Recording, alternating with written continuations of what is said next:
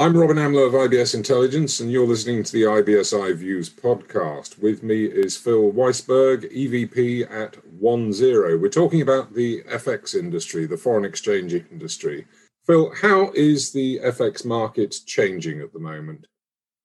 The FX industry has been going through pretty substantial change over, I would say, the last decade or so moving from what was primarily a manual human voice market to something that is fully electronic. And over the last few years, the, the biggest change has been in the automation of what were previously some of the more difficult aspects of trading, handling more difficult market situations, handling more complex order types handling execution in currency pairs and instruments that previously were more difficult to automate.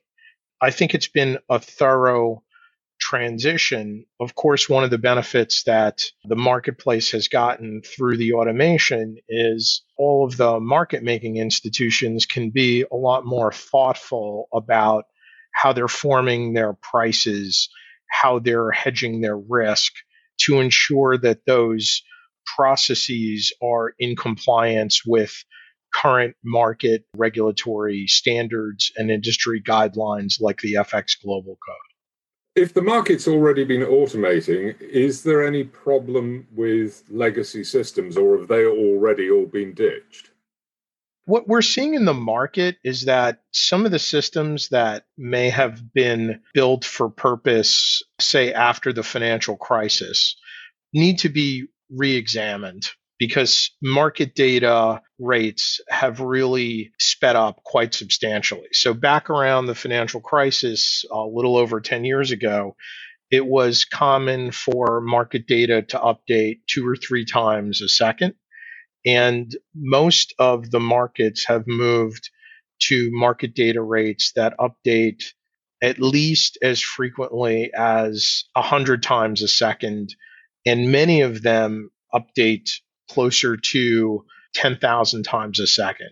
So if you think about the complexity and the throughput that's required to handle all of that market data and make intelligent decisions about what's happened, you know, basically you're talking about two to three orders of magnitude speed in order to to do that. The the other thing that that necessitates is that whatever system processing or signal processing that you have has to be very very close to the places where markets are formed. So we've seen uh, a huge migration from having these algorithms operate on site at the market maker to having those algorithms operate very close to those data centers that are effectively the locus where all transactions are taking place. Is this just a technology issue, or are there other changes afoot in the marketplace as well? I think you touched on some of them. I would say there's a shift between the willingness of market participants to use third party technology to accomplish those objectives. Back when the decision making machinery could operate 10,000 times slower, these were system designs and uh, system implementations that could be handled by many financial institutions. But as the market has gotten faster and faster and faster, things really, really matter from a performance perspective, and you need dedicated engineering talent who specializes in high throughput, high performance uh, architecture. So, what many institutions have chosen to do is to leave that part of the design to third party vendors and instead to focus their own energy on how the algorithm should work. So leaving the machinery and the infrastructure to third parties, recognizing that their secret sauce, so to speak, is how they construct their pricing and their hedging algorithms. And that's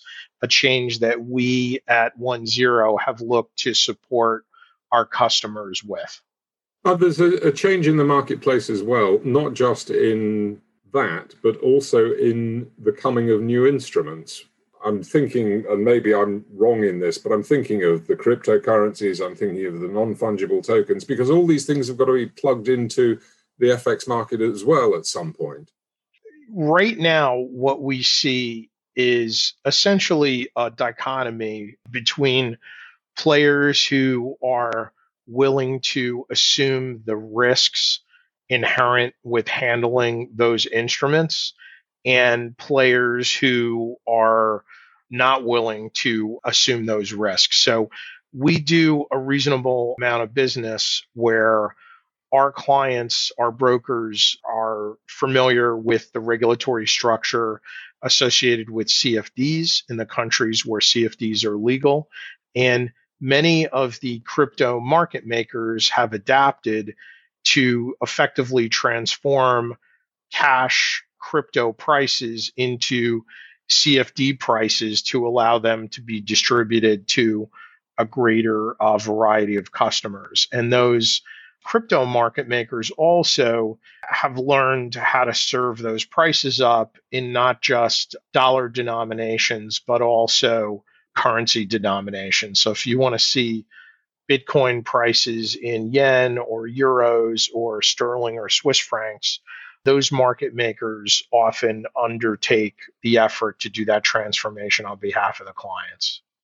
Not just a, a, a pair, but a triple.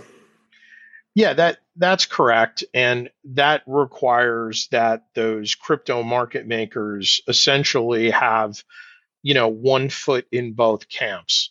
They need to be able to interface with the fiat marketplace in order to do those currency conversions.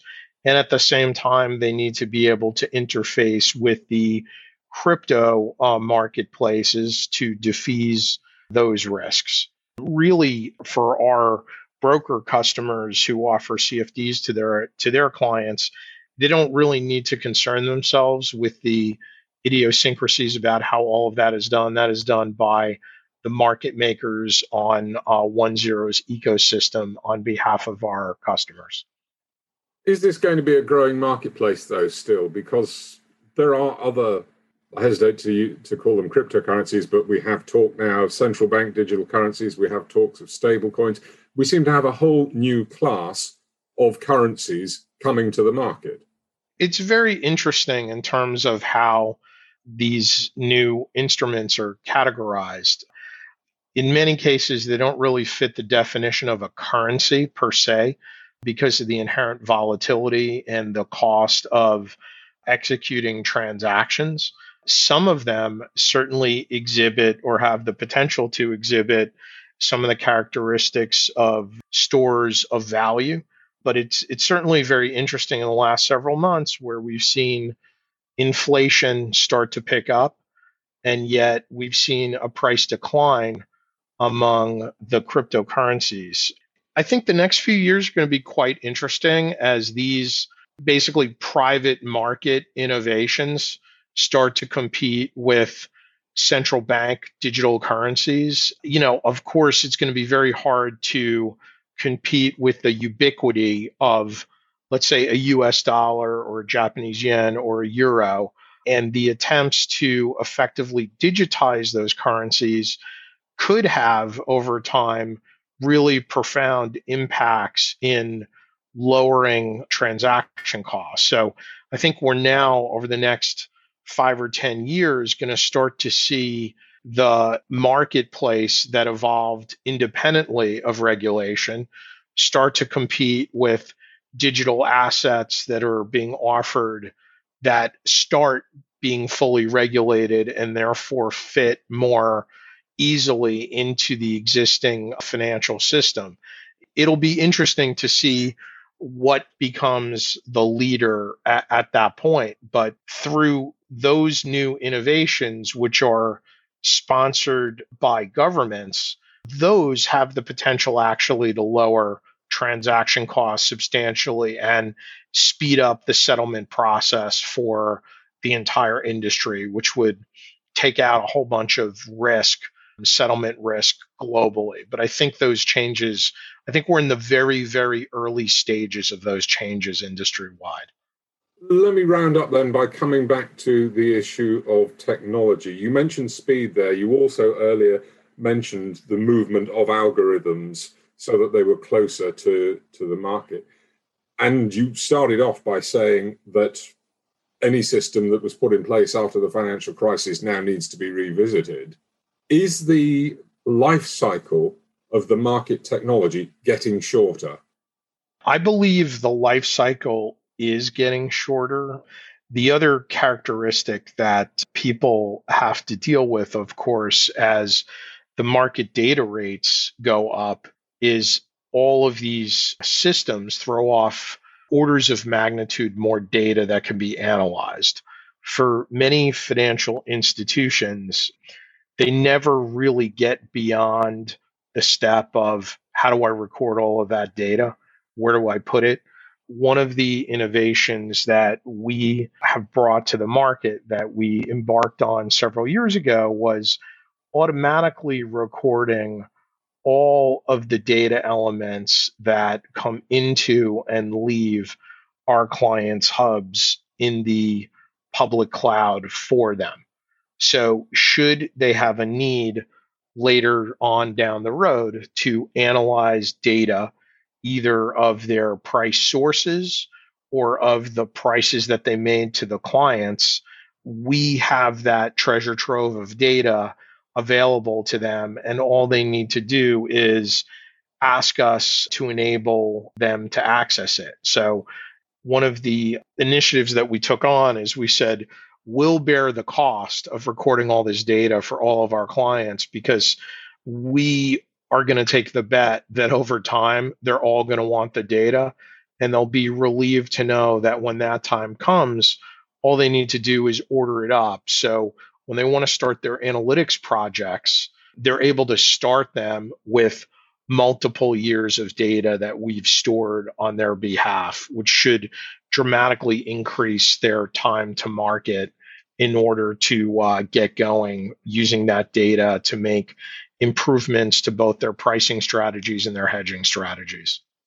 Phil Weisberg, EVP One Zero, thank you very much indeed.